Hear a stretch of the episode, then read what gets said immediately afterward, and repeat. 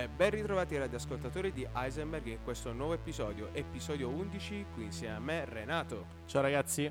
Salve ragazzi, e anche quest'oggi affronteremo nuove tematiche relative alle ultime frontiere tecnologiche. Tra, tra l'altro oggi è uscito anche il nuovo aggiornamento di eh, ChatGPT o anche del motore che supporta questo tipo di sistema, GPT-4. Parlavamo nelle scorse settimane, negli scorsi mesi di GPT-3, GPT 3.5 e oggi siamo arrivati a GPT-4.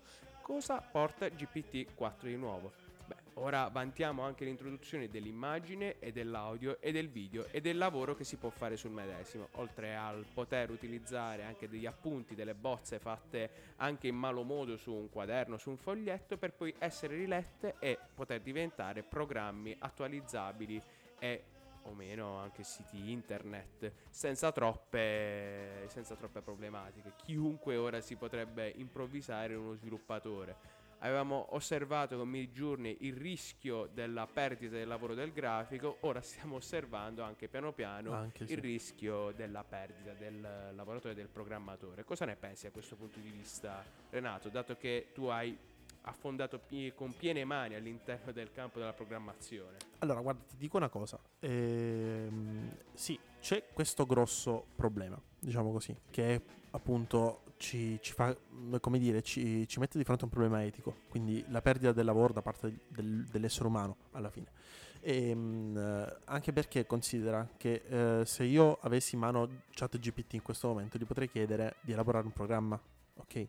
Quindi è un grosso problema dal punto di vista appunto etico, perché tu lasci a casa il lavoratore e um, l'essere umano, quindi e affidi, uh, demandi questo compito a una macchina. Sì, c'è una sorta di effetto sostituzione. Esattamente. Ma oltre a questo c'è anche il poter trovare, oltre a una sostituzione, nuovi ambiti di lavoro, di studio, anche di creatività. Io ad esempio penso che storicamente, quando fu introdotto con Henry Ford la catena di montaggio, sia stato meglio per molti lavoratori che trovavano quel lavoro assolutamente alienante. Oggigiorno quel lavoro potrebbe essere preso da un macchinario e parte invece della scrittura creativa può essere gestita interamente anche nello spazio di libertà personale da, dagli umani e questa cosa qui può essere molto affascinante perché fa riscoprire il tempo libero a coloro che sono asfissiati da un lavoro stressante e sottopagato. Di conseguenza è qualcosa che se ci teniamo pronti, ne abbiamo la giusta consapevolezza, possiamo maneggiare bene. Se lo vediamo come un assistente virtuale e ne abbiamo consapevolezza di questo, diventerà qualcosa di veramente unico originale ed è una vera svolta del nostro periodo, stiamo un po' nel, nell'età della I. Ehm, notavo tra l'altro oggi alla presentazione del nuovo modello presentato da Open eh, che c'era questa possibilità di trasformare un semplice disegno in un sito internet in meno di 30 secondi mi faceva veramente strapuzzare. Ho pensato, ma com'è possibile? Così tanto velocizzato. Ovviamente, come ti soffermavi tu sul punto giusto, Renato, la questione è: ma messo in mano di chi? Cosa ci può portare? Dove ci può portare? Anche perché considera che, anche perché considera che sarebbero in pochi a lavorare in questo campo. Cioè, gli ingegneri che lavorano lì, ok, che lavorano su chat GPT, sono pochi, ok? In confronto alle, alla moltitudine di persone che andrebbero a perdere lavoro diciamo grazie a ChatGPT. Quindi questo è appunto un problema etico che secondo me andrebbe affrontato da questo punto di vista nel non privare eh, il, il, singolo del, del, lavoro per demandarlo alla macchina. Tra l'altro questo um, mi fa pensare molto anche alle rivoluzioni industriali, no? come hai citato prima eh, con, con, Ford e la catena di montaggio. Eh, tu pensa che adesso eh, per svolgere un qualunque lavoro bisogna avere anche un certo titolo di studi, cioè bisogna fare anche dei corsi, dei, eh, certo. dei corsi extra, diciamo. Eh, prima queste cose non erano importanti, tra virgolette. Prima, ehm, eh, parlando anche no, con, con, qualcuno, eh, avevo fatto questa, questa osservazione. Prima, anche con la terza media, potevi trovare lavoro, ok? Perché la, la, magari il diploma di quinta elementare era eh, diffuso sì, però quello di terza media era meno diffuso, adesso invece la spendibilità di quello di terza media è, permettetemi il termine, carta straccia. Quindi ehm, molto probabilmente adesso eh, il diploma quindi che si è affermato eh, fino a qualche tempo fa era quello di, di quinto superiore, no? Del, um, di, di, fine ciclo di studi medio, diciamo così, e adesso invece quello più spendibile sul mondo del lavoro è la laurea eh, coordinata di magistrale, master e tutti gli altri tipi di, mh, di istruzione molto superiore.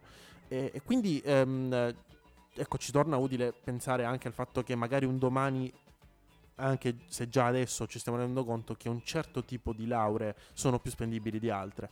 Ehm, eh, tiro un po' l'acqua al mio mulino, quelle in ingegneria per esempio sono più spendibili di, di altre tipologie di, di, di lauree appunto, no? quelle in ingegneria, quelle in, in, economia anche, tutte quelle materie scientifiche, mentre a volte ci sono dei surplus dal punto di vista di, altri ambiti, per esempio quello giurisprudenziale, ci sono dei surplus nel senso che magari eh, il, il, il mercato, no? che sarebbe il punto in cui cui domanda e offerta si incontrano, appunto la domanda non è molta ma l'offerta diventa tanta, quindi il valore diciamo si, si abbassa, nel senso che la spendibilità poi non è molto alta. Invece a livello ingegneristico ti so dire che molte aziende adesso cercano molti ingegneri eh, la domanda non è praticamente mai soddisfatta, cioè continua a esserci, nonostante ci sia poca offerta, eh, la domanda continua a essere ehm, veramente tanta, quindi non, non, si coprirebbe mai la domanda, almeno per il momento.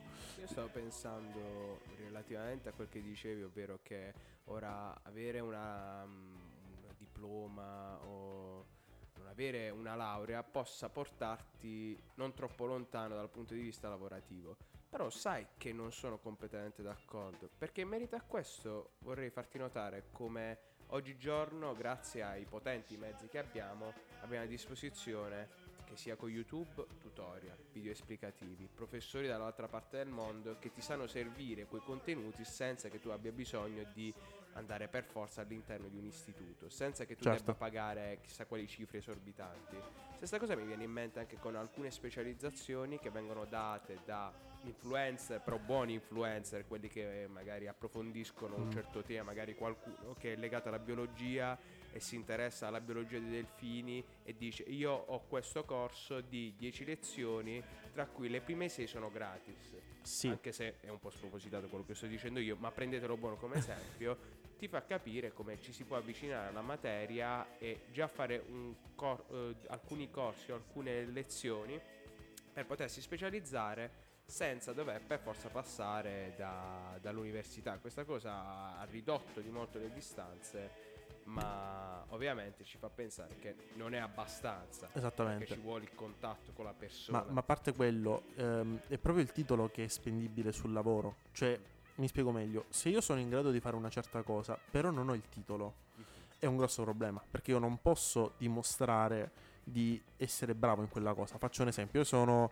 eh, un mostro al computer, riesco a fare cose incredibili, però se non ho le CDL sul posto di lavoro valgo niente ok?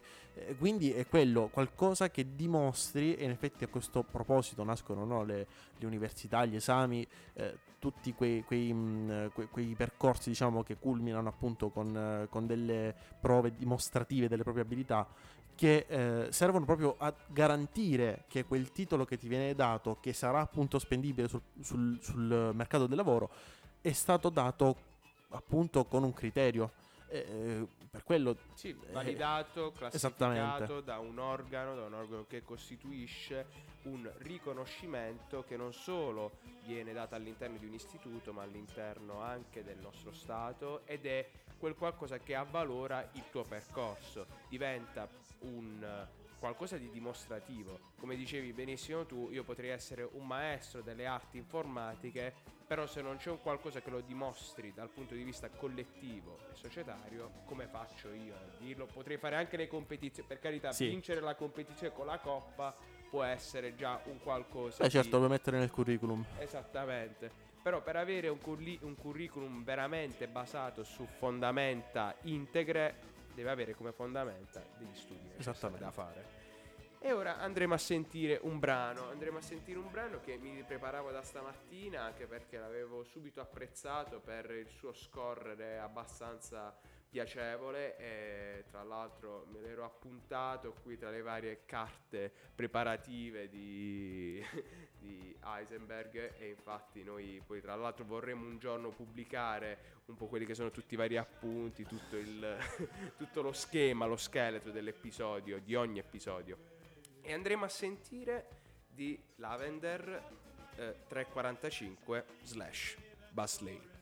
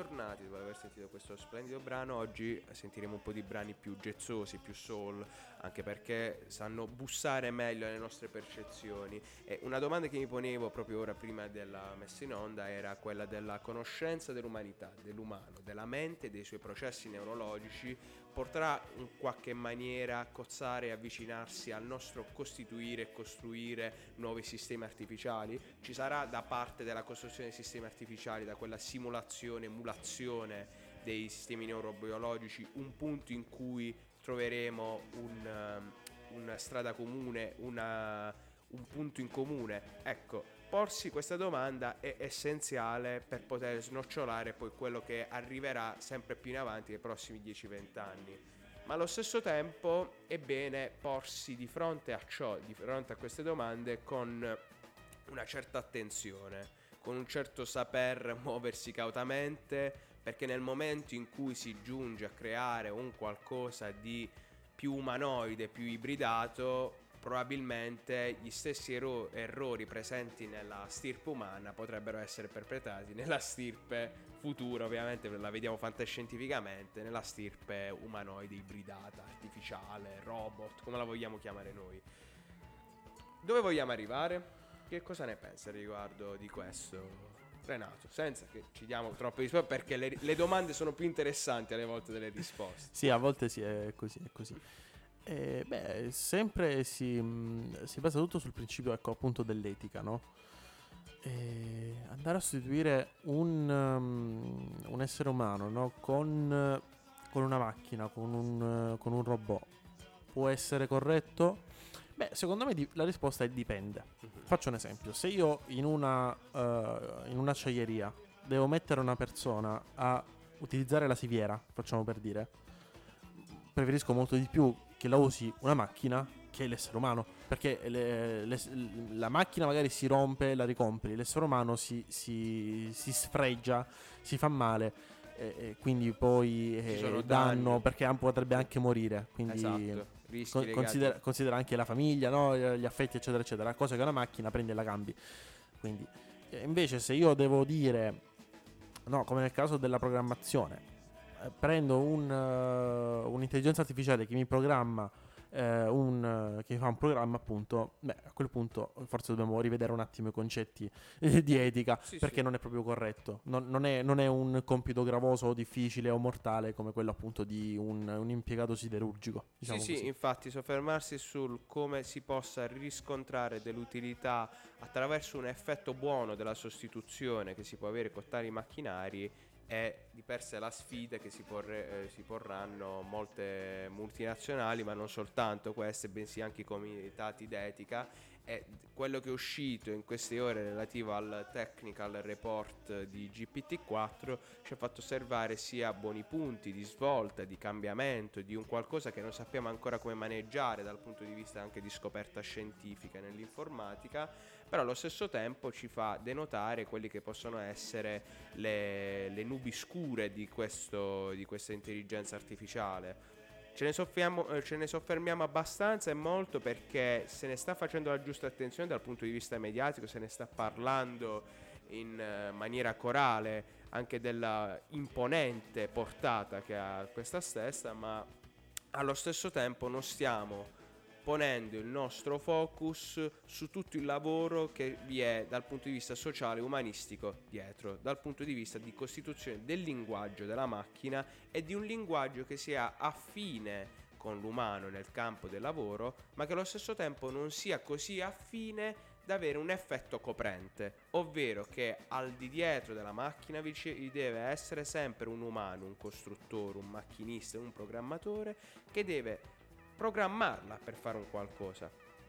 E una cosa che notavo proprio ieri sera mentre testavo, diciamo, i primi spauracchi di novità di questo GPT-4 era la cosa del ma chi sta imparando di più? Sto imparando di più io dalla macchina o la macchina sta imparando di più da me? ovvero le informazioni che sono state date alla macchina servono per l'accrescimento del suo learning, ok? Ma nel momento in cui io mi appoggio alla macchina, io sto imparando dalla macchina. E quindi qual è la fonte originaria dell'apprendimento? A quel punto mi sono reso conto che non è che una non è una questione unilaterale, cioè non è che io sto imparando solo unicamente dalla macchina. Io in quel momento comunque vado a correggere alcune parti, vado a rendermi conto di cose ragionevoli che solo un umano potrebbe pensare nella concretezza della storia, degli atti e della realtà che viviamo. Cosa che una macchina invece la vedrebbe a moduli, a schedule, mm, non riuscirebbe a unire tutto quanto. Di certo ho visto una miglioria dal punto di vista del compartimento logico, quindi dei quesiti logici, ma non soltanto di quello, ci sono tutte le varie statistiche aggiornate relative al cosa sia stato implementato e quali test riesca a superare dal punto di vista di materie universitarie o di materie scolastiche. E, um, un altro aspetto affascinante che mi sembrava il caso di dover ragionare era il riconoscimento da parte delle telecamere legate all'intelligenza artificiale delle microespressioni facciali fatte da persone che camminano casualmente per la strada, però allo stesso tempo sono studiate, sono tracciate, sono tenute sott'occhio da quello che mm, potrebbe essere ad esempio un governo più ostile. Ecco, ora non voglio entrare, non voglio essere complottista, però vorrei soffermarmi sull'aspetto del uh, al migliorare di un certo servizio migliora anche il suo um, margine di perfezionamento e quindi la riduzione dell'errore. A tal punto, applicato a questo riconoscimento in microespressioni facciali, si possono denotare anche un po' troppe informazioni della persona, entrare anche un po' troppo nell'intimità della persona. Magari la persona necessita del suo spazio di respiro anche emotivo, così è un po' troppo assediata da questo studio, da questa analisi proveniente dal, ehm, da, questi, da questi software. Ora, ovviamente, per nostra fortuna, qualora dovesse eh, accadere, non, non, è che accade a noi direttamente, stanno ancora studiando, è un lavoro di ricerca scientifica in corso. Allo stesso tempo è bene che qualcuno lo noti perché noi lo pensiamo all'interno dei film, delle serie televisive, dei romanzi fantascientifici e alcuni di questi sistemi in realtà sono ben presenti in alcuni stati e sono già testati e configurati.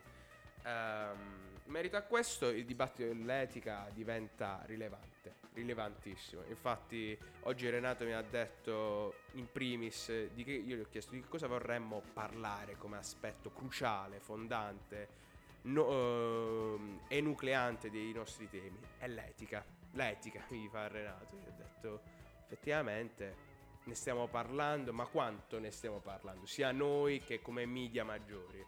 Ehm, perché succede che coloro che adeguano il loro stile di crescita e educazione all'interno anche solo dell'intelligenza logico-matematica dimenticano l'intelligenza naturale, l'intelligenza sociale, l'intelligenza di coniugazione con l'altro, l'intelligenza anche quella fuori dalla scatola della nostra, della nostra zona di comfort. E in merito a questo, cosa ne pensi tu, Renato, in merito al come eh, lavorare con l'informatica possa essere sia ordinatore, Ordi- eh, diventa un mestiere che ti fa ordinare bene, ti fa riassegnare bene i ruoli mm. che a fare periodicamente, ma allo stesso tempo ti fa anche un po' uscire da quella scatola perché ti fa rivedere le cose in una maniera differente, con unità di misura completamente differente da una persona che non è vicina al mondo della programmazione. Guarda, prima di tutto, hai, detto, hai usato una parola, secondo me, non so se hai detto a caso, ordinatore. Io ti dico che in francese il computer si dice ordinateur. Quindi l'ho azzeccato, proprio l'ho azzeccato. Sei stato a caso, complimenti perché effettivamente è una coincidenza incredibile. Così eh, ha parlato il mio inconscio. Eh. e in effetti sì. Guarda, ti dico, ehm, nel mio caso effettivamente, ehm, studiando informatica o analisi, no, tutte quelle materie scientifiche, a un certo punto, volente o nolente, ti ehm, entra appunto nel subconscio questa mania di ordine, no? questa cosa di tenere sotto, tutto sotto controllo, tutto eh, perfetto ordinato secondo una serie di dati, eccetera, eccetera. Io, per esempio, con Excel vado molto d'accordo. Um, uso parecchio Excel uh, per qualunque cosa eh, libri, appunti, eh, anche Word, no? Vabbè, Word in realtà è un programma di videoscrittura, ok. Però, per esempio, eh, se devo prendere degli appunti su Excel, fare grafici, ehm, cioè io praticamente la mia vita eh, è ordinata secondo un file Excel, poss- potremmo dire, perché ho diversi file Excel per qualunque attività io faccia. E quindi ehm, eh, da questo punto di vista, ecco, l'informatica aiuta nell'ordine ehm, potremmo dire, utilizzando un, una locuzione latina, ordo ab ciao, no? l'ordine dal, dal caos, no? Ehm, e quindi, ecco, credo che sia una cosa abbastanza importante questa, no? il, il, tenere in ordine. Eh, pensiamo al fatto anche del del, del fatto no, che siamo universitari e che comunque abbiamo ad esempio diritto a delle, eh, diciamo dei servizi che l'università ci mette a disposizione, tipo il libretto elettronico, no? eh, il fatto di tenere tutto in ordine, sapere quali esami dare, avere la possibilità anche a luna di notte di non chiamare la segreteria, ma avere già l'applicazione che ti prenota, è tutto un sistema di, di che livello eh, diciamo della vita, no? De, della vita che quotidianamente viviamo è una, un grande potremmo dire lusso, eh, perché comunque ehm, avere un, un servizio del genere ci mette in condizione di avere una vita più ordinata anche a qualunque ora del giorno potremmo dire, no? Con una grande facilità di esattamente, gestione. Esattamente, esattamente. Quindi, quindi, secondo me, ecco, ben venga il fatto del computer nella vita di tutti i giorni, nell'uso che se ne fa appunto questo, con questo scopo di tenere in ordine, tenere traccia di tutte, tutte le cose che si fanno. Eh, certo, no, poi, ehm, come dicevi bene, no, eh, il fatto delle microespressioni, magari che eh, attraverso le microespressioni magari si può capire le intenzioni di qualcuno, si perde la privacy, eccetera. Io ti dico, in parte sono d'accordo in parte in disaccordo. Ti dico che per me, se nelle città ci fossero videocamere, sarei d'accordissimo, sarei il primo a sottoscrivere un intervento del genere. Perché ehm, ti senti più tutelato da cittadino, no? Cammini per strada, non c'è quello che ti scippa, non c'è quello che ti eh, punta un coltello addosso e ti rapina. Quindi, ecco, secondo me, da questo punto di vista. Sì, dall'altro punto di vista, ecco, dall'altro punto di vista, effettivamente sì, si è un po' tracciato, eccetera. Però ehm, secondo me per prima cosa dovremmo buttare via i cellulari perché effettivamente ehm, no, si dice che tracciano, fanno effettivamente anche Facebook per dire sì, no, sì, sì, eh, eh, ma tu hai, eh, ti sei visto con Tizio perché incrocia i dati e quindi eh, ti propone negli amici persone che effettivamente conosci nella, nella, realtà. Quindi effettivamente, oppure le cerchi su Google, no? Tu cerchi una cosa e poi ti trovi la, la, la, mm, gli spazi pubblicitari invasi da quello che hai cercato. Magari trovi, cerchi che ne so, eh, un arredo giardino, ti trovi praticamente tutti i banner di Arredo Giardino. Quindi quello, quello è, il, è, il, concetto. Secondo me è così, si dovrebbe um, non essere doppio pesisti da questo punto di vista, ma dire ok, io preferisco rinunciare a una parte della mia privacy in, un, in nome di un bene superiore, potremmo dire. E, ehm, e poi altra, altra, cosa, secondo me, eh, tornando proprio sul fatto dei dispositivi, no?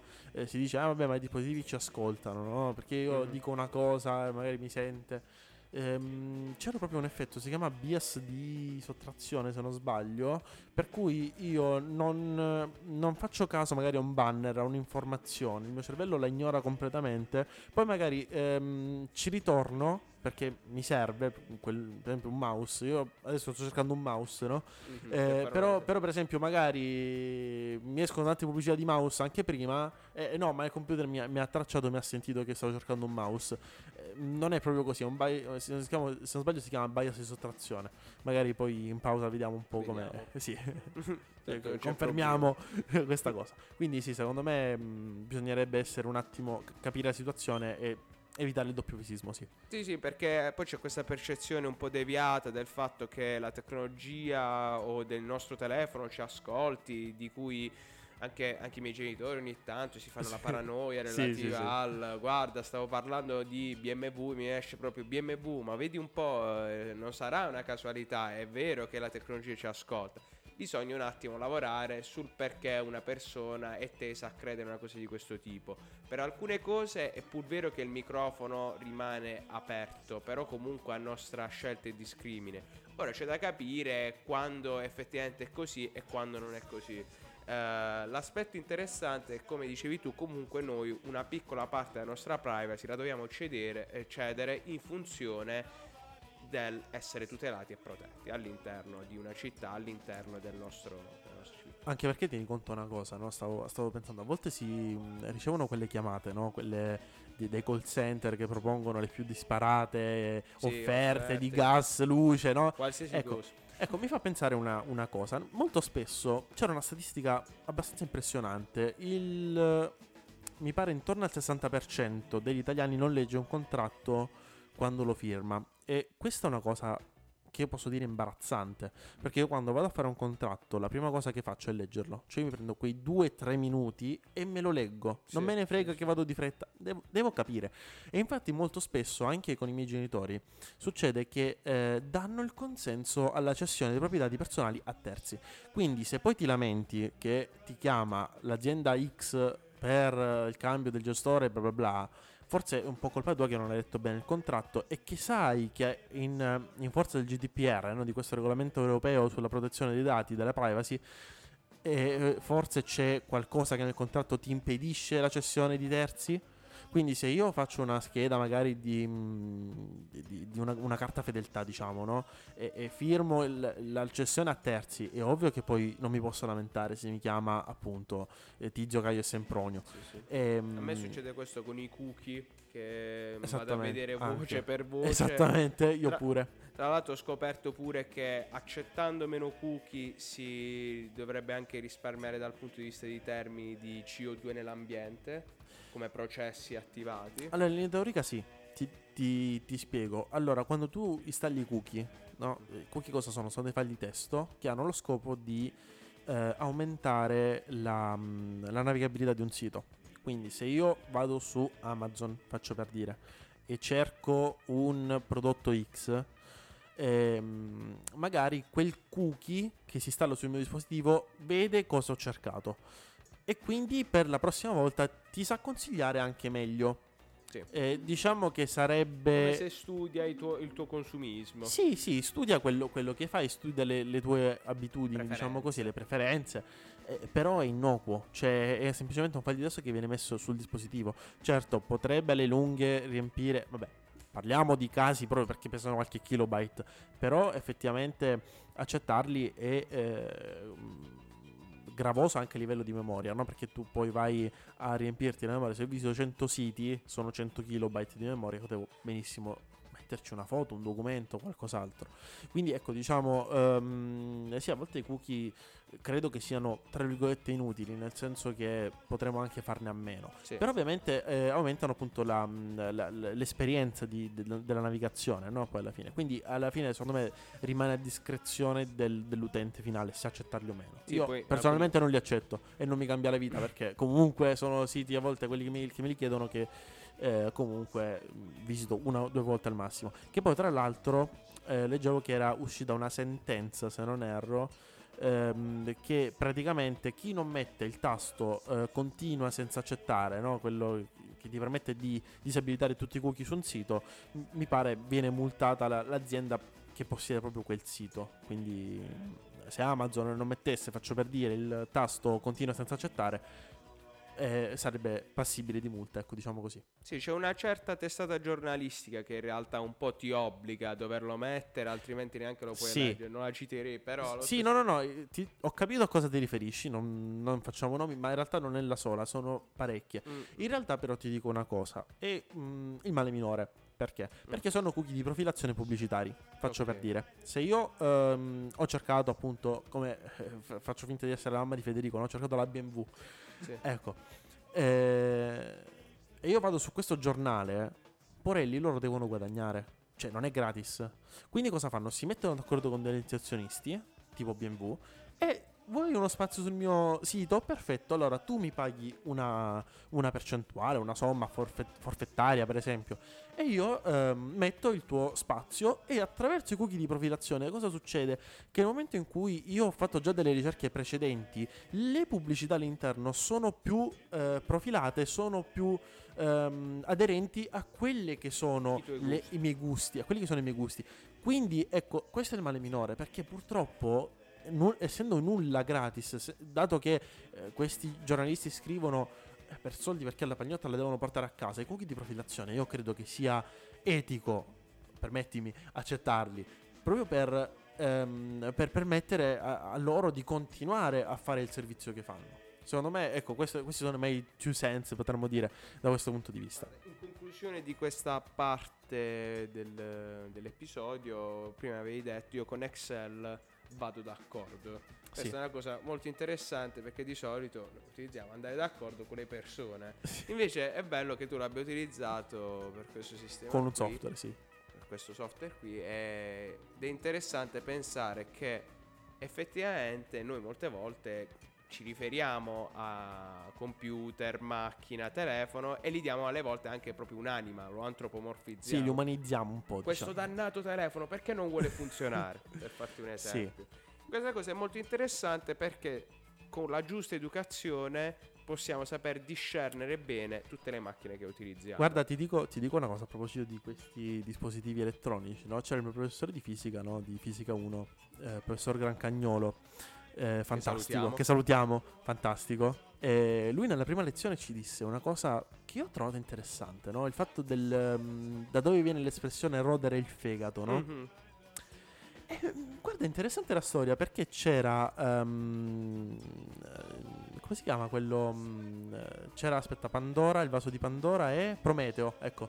C'era Prometeo che venne condannato dagli dei, no? Perché lui fece scoprire il fuoco eh, agli umani, praticamente venne condannato dagli dei a essere praticamente appeso sui monti Urali eh, col fegato che gli ricresceva in continuazione e gli uccelli dovevano andare poi a mangiare il, il, questo, questo, questo, fegato, diciamo così. Sì. Eh, quindi ecco il fatto, no, agli dei gli è un po' roso il fegato, no? E il sunto era questo effettivamente ci rode un po' il fegato quando un dispositivo non funziona. Mm. È vero, questa cosa mi ha fatto molto riflettere, soprattutto per, per l'ambito che è appunto quello di fisica, no? magari è la cosa più lontana, però ti fa invece, riflettere, invece ti, sì. ti, fa riflettere parecchio, sì. L'utilizzo della mitologia ritorna quotidianamente sì. del nostro parlato. Detto ciò, passiamo al prossimo pezzo e andremo ad ascoltare Afro Blue di Robert Glasper ed Erika Badu, di cui non necessitano troppe presentazioni perché sono tutti e due dei maestri della musica attuale e contemporanea, oltre a portare pure loro una raffinatezza di sonorità senza eguali, soprattutto Robert Glasper. Poi Erika Badu è affermatissima sulla scena, eh, sulla scena contemporanea del suo genere. Ascoltare.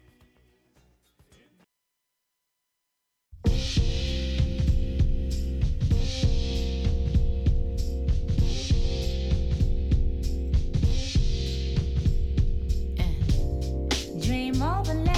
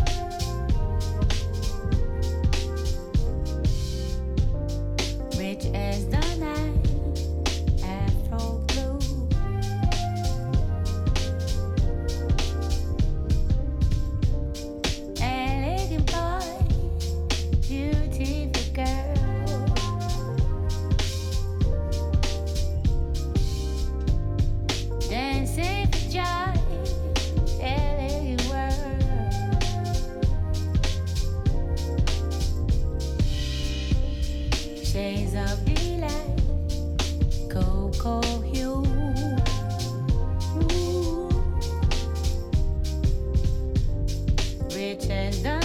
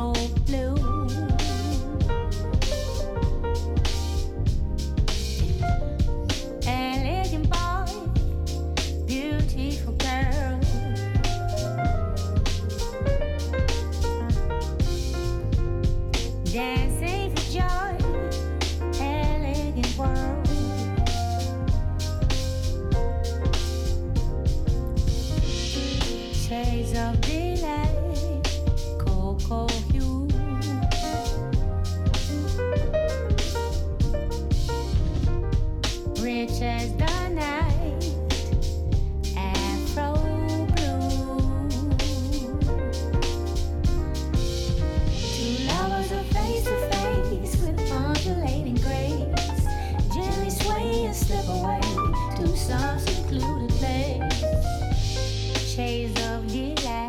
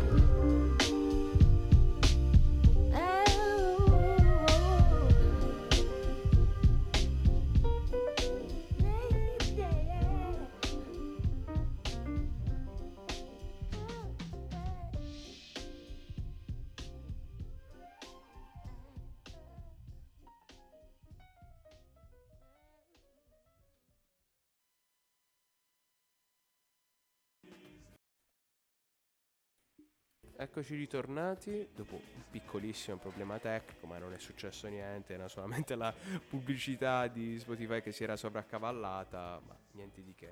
Continuando invece sul nostro discorso, mi volevo soffermare su come alcuni supporti che ora noi abbiamo prima erano messi a disposizione da i, i, siti militari, dal Pentagono, dall'intelligence, come potevano essere ad esempio uh, sistemi per poter identificare alcune parti del mondo. Ora noi abbiamo a disposizione Google Maps, Google Earth, che ci permettono tutte e due, oppure le mappe di Apple, che ci permettono tutte e tre di poter vedere luoghi e la cosa più interessante è vedere ogni parte del mondo, scendere addirittura in strada per mezzo di Google Street View e questa cosa ha una portata incommensurabile. È pur vero che parlarne ora nel 2023 sembrerebbe scontato, ma secondo me soffermarsi su di questo ci può far veramente capire l'evoluzione che c'è stata negli ultimi 30 anni. Oltre a questo è interessante notare come all'interno del FBI, qualora tu volessi cercare l'identificativo di una persona all'interno dei loro computer,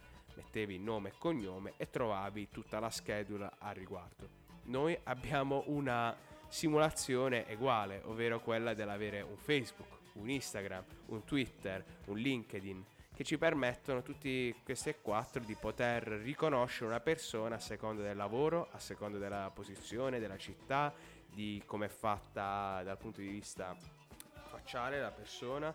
E questo è molto interessante mm, perché cosa sarà il prossimo aspetto che eh, per noi è ancora velato, ancora nascosto, che poi diventerà qualcosa di gratuito e offerto a tutti, eh, come nuove tecnologie. Una cosa veramente interessante era anche quello parlando, di cui mi sta parlando ora Renato, ovvero del recupero di alcuni sistemi, di alcune scatole, di alcuni sì. hardware. Eh, me ne stai parlando ora del trashware. Esattamente. Allora, um, è una pratica, diciamo, che ho sfruttato anch'io qualche giorno fa, credo sabato scorso, non mi ricordo. E, um, praticamente è questa pratica che prevede di prendere un vecchio computer e um, cambiare dei componenti, uh, ad esempio l'hard disk, oppure aggiungere della RAM, cambiare appunto la RAM, eh, do- ove è possibile ovviamente, non è che eh, sui computer portatili dove la RAM è saldata eh, si strappa via la RAM, no? a volte fanno anche il reflowing, mi pare che si chiama, che è la risaldatura dei componenti attraverso la, la, pistola, da, la, la pistola d'aria calda, quindi il saldatore d'aria calda. Ci sono diversi mm, passaggi, diciamo così, e um, con uh, il sistema operativo giusto o comunque con delle versioni magari light del sistema operativo stesso si può poi procedere a uh, riportare a nuova vita diciamo così il, uh, quello che è il, um, il nostro dispositivo.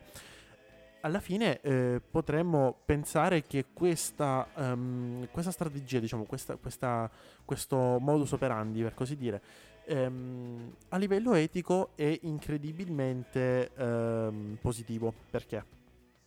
Punto primo. E ehm, prendiamo in considerazione dei computer che sono praticamente destinati alla discarica.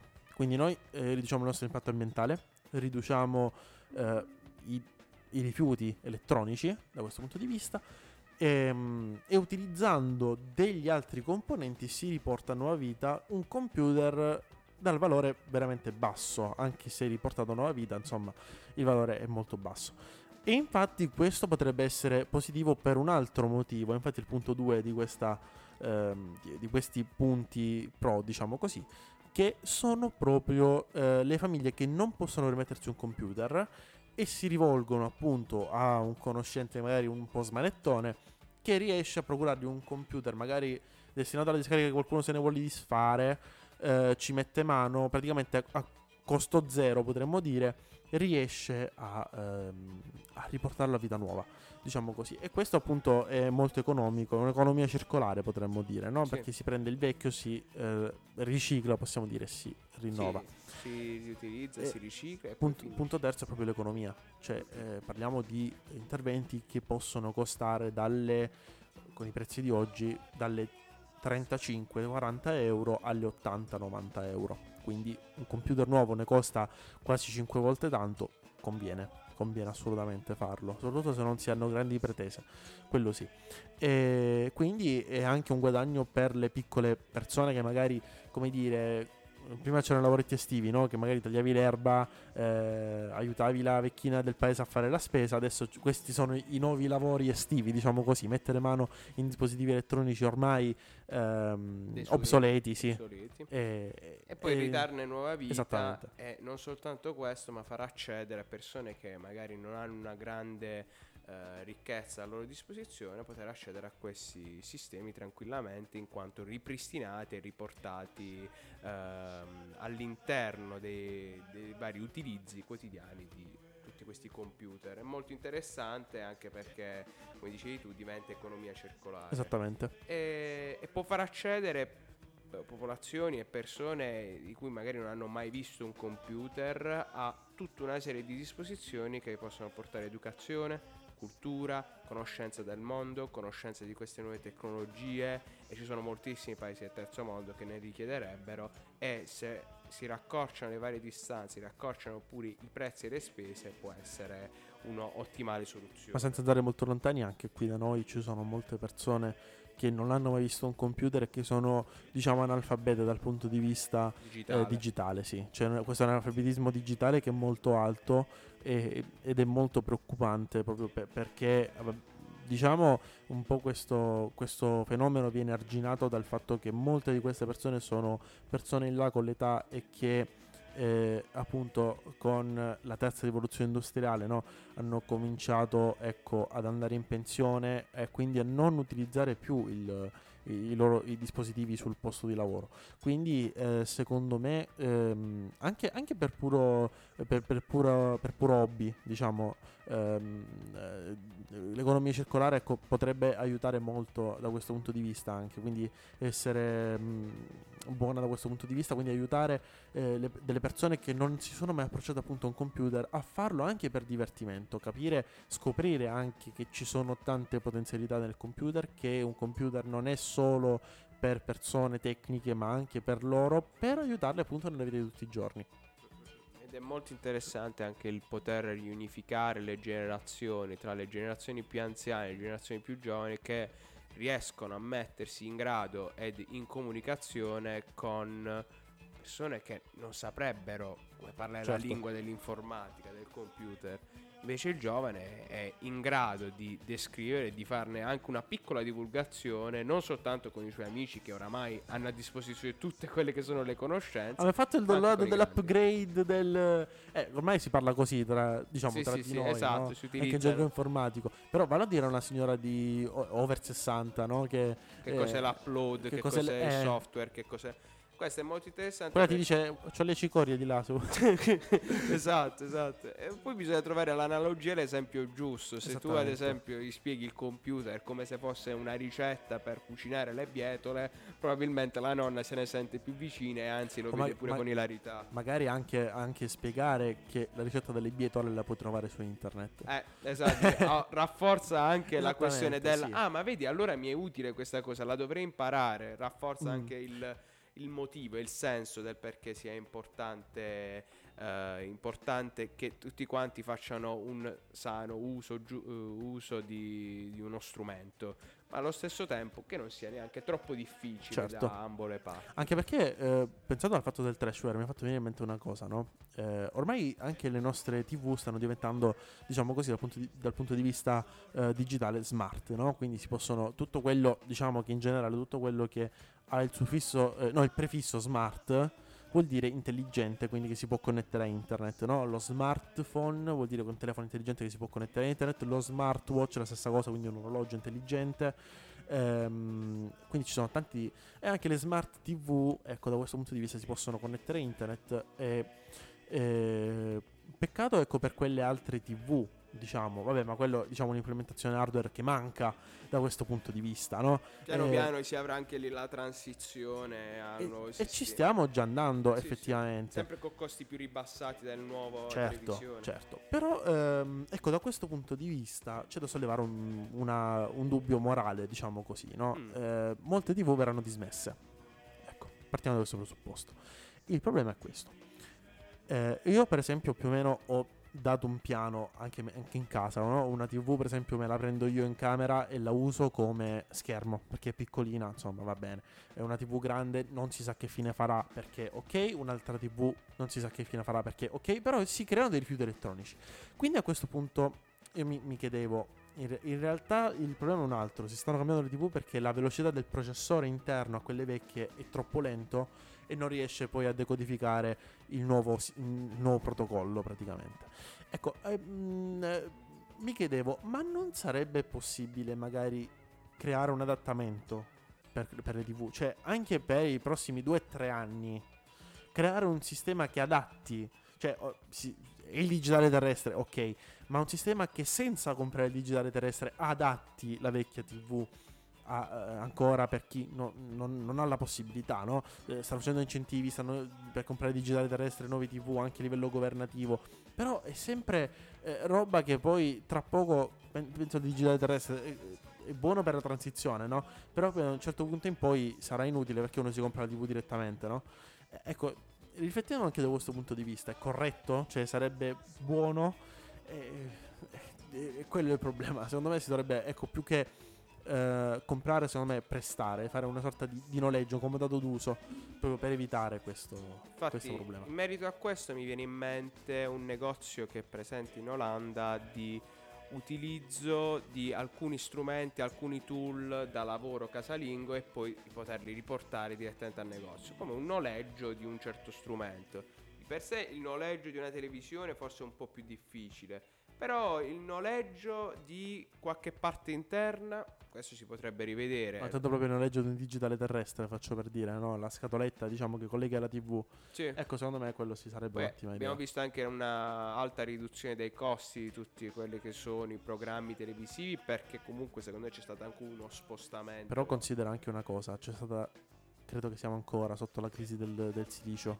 Mm, sì, Quindi, sì. ecco, per esempio, le tessere sanitarie ultimamente sono uscite senza microchip proprio per, per, eh, per, perché ormai il silicio per fare il, il chip del, dell'NFC no, non si trova. No? Sì, Quello è un grosso problema. Secondo me anche eh, eh, le macchine ormai sono tutte computer, hanno dei computer di bordo all'interno che misurano vari parametri, hanno dei sensori, le centraline no? che ricevono vari segnali della, dalla macchina è un grosso problema anche quello. Eh, bisognerebbe Quindi, trovare una maniera per creare i microchip in più parti del mondo. O anche riciclarli. Anche riciclare. Trovare il modo per riciclare. Sì. Io ti, ti, faccio per dire, io ho una stringa a casa, forse l'avevo detto nello scorso episodio, no? una stringa di pannelli solari. C'è un grosso problema perché tra dieci anni la dismettiamo, perché eh, finisce il suo ciclo di vita e ancora non esiste un modo per riciclare il, il silicio.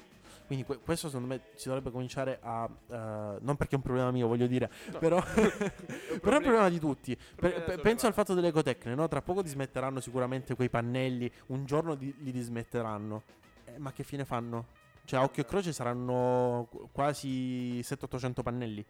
Come fanno a dismettere? Cioè, do- dove li metti esattamente? Cioè, il silicio buttato.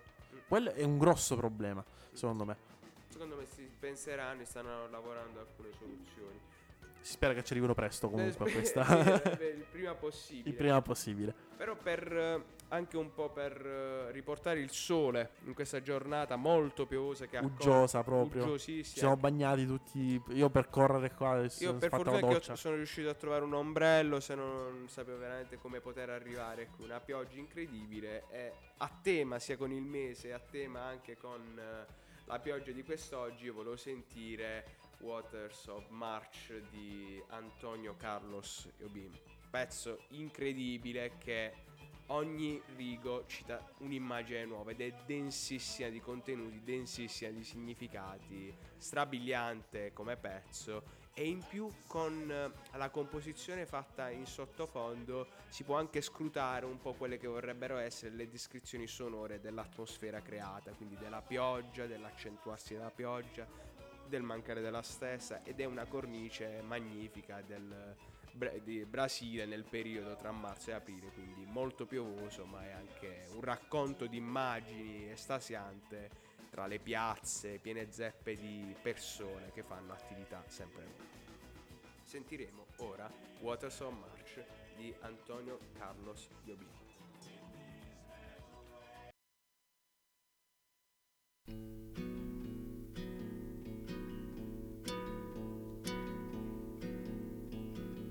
A stick, a stone, it's the end of the road. It's the rest of a stump, it's a little alone. It's a sliver of glass, it is life, it's the sun. It is night, it is death, it's a trap, it's a gun. The oak when it blooms, a fox in the brush, the nod of the wood, the song of a thrush, the wood of the wind, a cliff of fall, a scratch, a lump, it is nothing at all. It's the wind blowing free, it's the end of the slope. It's a beam, it's a void, it's a hunch, it's a hope. And the riverbank talks of the waters of March. It's the end of the strain, it's the joy in your heart. The foot, the ground, the flesh and the bone. The beat of the road, a slingshot stone. A fish, a flesh, a silvery glow, a fight, a bet, the range of a bow, the bed of the well, the end of the line, the dismay in the face. It's a loss, it's a fine, a spear, a spike, a point, a nail, a drip, a drop, the end of the tale. A truckload of bricks in the soft morning light. The shot of a gun in the dead of the night. A mile, a must, a thrust, a bump. It's a girl, it's a rhyme, it's a cold, it's the mumps. The plan of the house, the body in bed, and the car that got stuck. It's the mud, it's the mud. A float, a drift, a flight, a wing, a hawk, a quail. The promise of spring and the riverbank talks of the waters of March. It's the promise of life, it's the joy in your heart.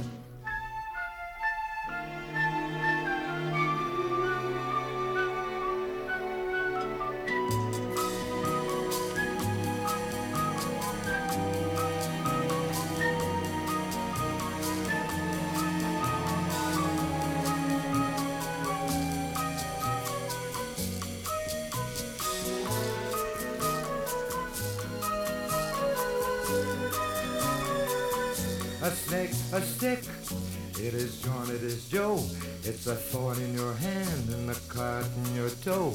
A point, a grain, a bee, a bite, a blink, a buzzard. A sudden stroke of night. A pin, a needle, a sting, a pain, a snail, a riddle, a wasp, a stain. A pass in the mountains, a horse and a mule. In the distance, the shells, roughly shadows of blue. And the riverbank talks of the waters of March. It's the promise of life in your heart, in your heart. A stick, a stone, the end of the load. The rest of a stump, a lonesome road. A sliver of glass, a life, the sun. A night, a death the end of the run, and the riverbank talks of the waters of March. It's the end of all strain, it's the joy in your heart.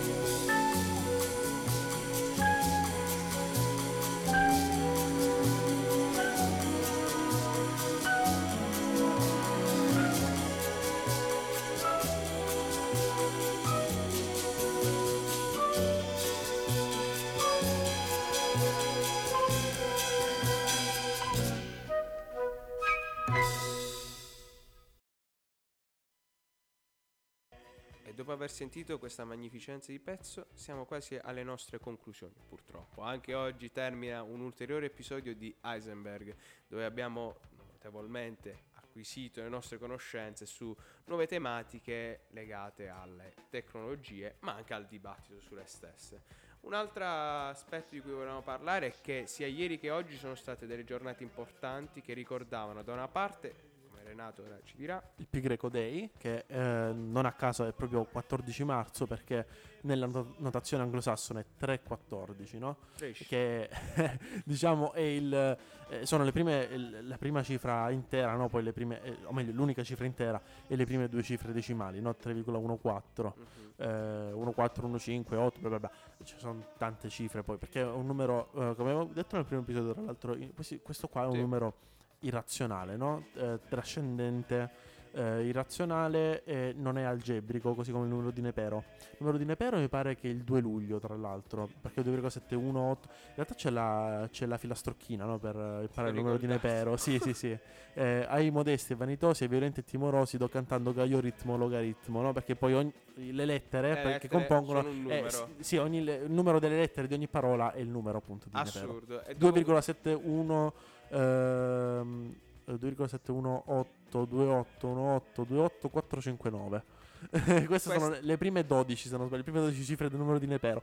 Tra l'altro vi Vi lascio abbiamo, con questa chicca perché è carina proprio. vi abbiamo rilasciato una tecnica mnemonica, tra l'altro, che è quella di utilizzare le lettere E tra l'altro esiste, esiste una cosa simile per il pi greco che era Ave o Roma, però non me la ricordo, non l'ho imparata quella.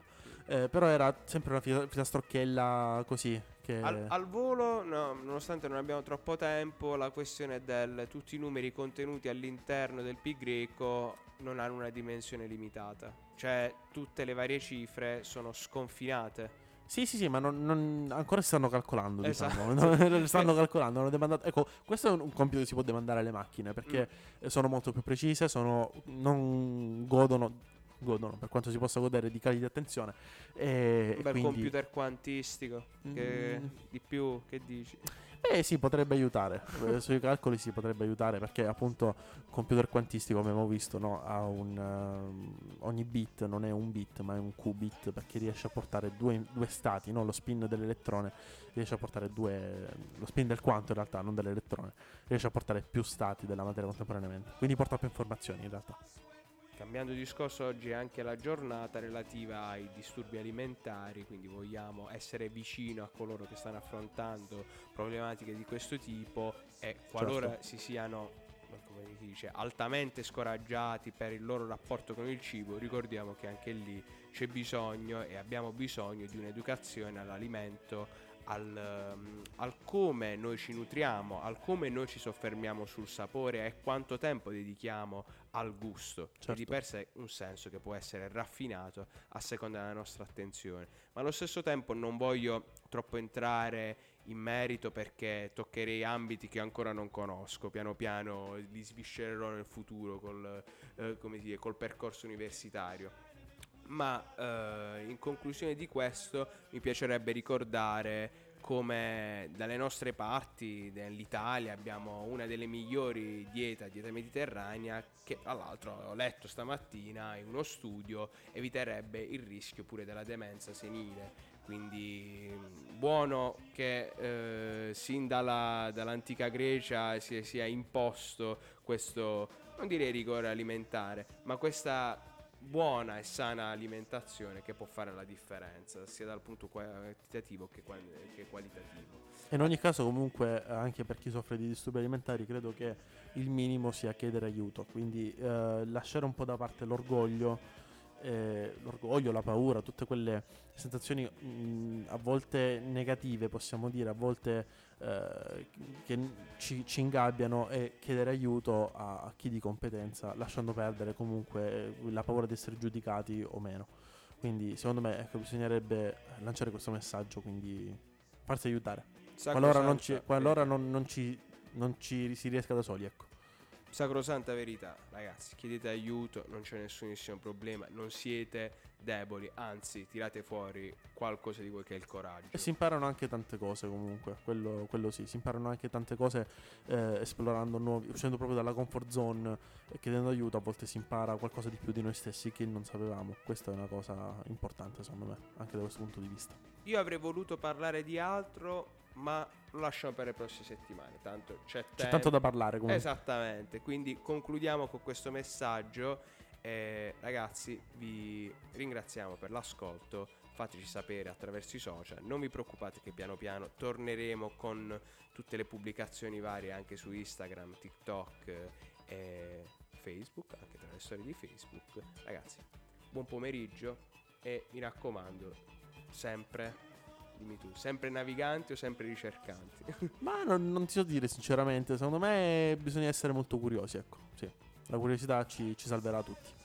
Quindi ringraziamo l'Università del Salento per averci ospitato, ringraziamo la redazione, ringraziamo Radio Wow, Uh, vi ricordo che ci potete sentire su tutte le piattaforme di streaming, su tutte quelle principali. Eh, su Instagram e su TikTok ci chiamiamo Heisenberg Wow. Uh, seguiteci ovviamente per tutti gli aggiornamenti. E ci diamo l'appuntamento a mercoledì prossimo. Al prossimo episodio.